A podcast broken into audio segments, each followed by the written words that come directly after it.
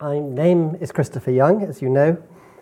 Um, I rejoice in the title of Head of International Advice for English Heritage, but in fact, I was born somewhere out there within 100 metres and carried out my research on the Roman pottery industry in East Oxford, helping to prove that Oxford's industrial past east of the Cherwell is at least a thousand years older than the university. After that, I went on to work for English Heritage and carried out a number of different jobs dealing with heritage management, beginning with rescue archaeology, which is heritage management as its most raw, and ending up managing English heritage sites in the north of England before I moved on to developing our role in international advice.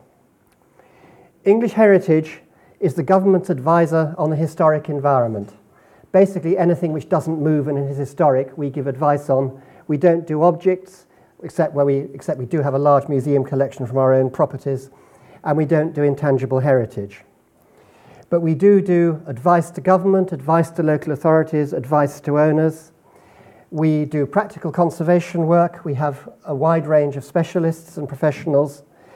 We manage over 400 properties for public access, ranging from Standing Stones in Cumbria to Kenwood House in London. Um, we carry out research, unlike many national heritage bodies, um, on quite a wide range of things, both pure research on buildings and history and archaeology, and applied research on conservation methods. And we also hold the National Monuments Record for England. There are three countries in the world where we're not allowed to work, and those are Scotland, Wales, and Northern Ireland. and we have the capacity to give advice elsewhere in the world if asked. We have the legal capacity but in practice at the moment, we don't do that very much because we don't have the resources to spare to do that kind of work. So, what I do with my two colleagues is we advise government on the potential impact of legislation which might affect cultural heritage.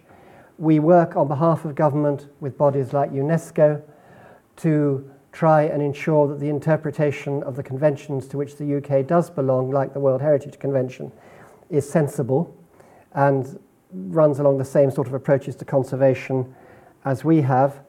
And we spend a lot of time working with the 18 English World Heritage sites, particularly those which have development pressures and dealing with that. So that's what English Heritage does, and clearly there are considerable overlaps with what the university does. And I was asked to finish by talking about potential collaboration with the university. Malcolm has already stolen two or three minutes of what I was going to say by pointing out a number of areas where we already collaborate. He is on our advisory committee. Barry Cunliffe has been one of our commissioners on two terms and at one point was acting chair of the commission, so we have strong links there as well at the governance level. We do a lot of work with Kellogg College and Rewley House, particularly for professional training. Um, and if I had had time and could have got my colleagues to answer me, because we are a fairly siloed organisation, and sometimes though we are getting better at working across things, I would probably have found that there is already a large degree of collaboration between different parts of English heritage and different parts of the university. The problem always is trying to get an overview of what those parts are and who is doing what.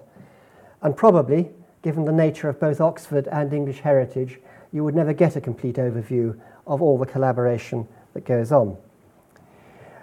And I just wanted to finish with one final remark that this is the third of these seminars that I've managed to get to.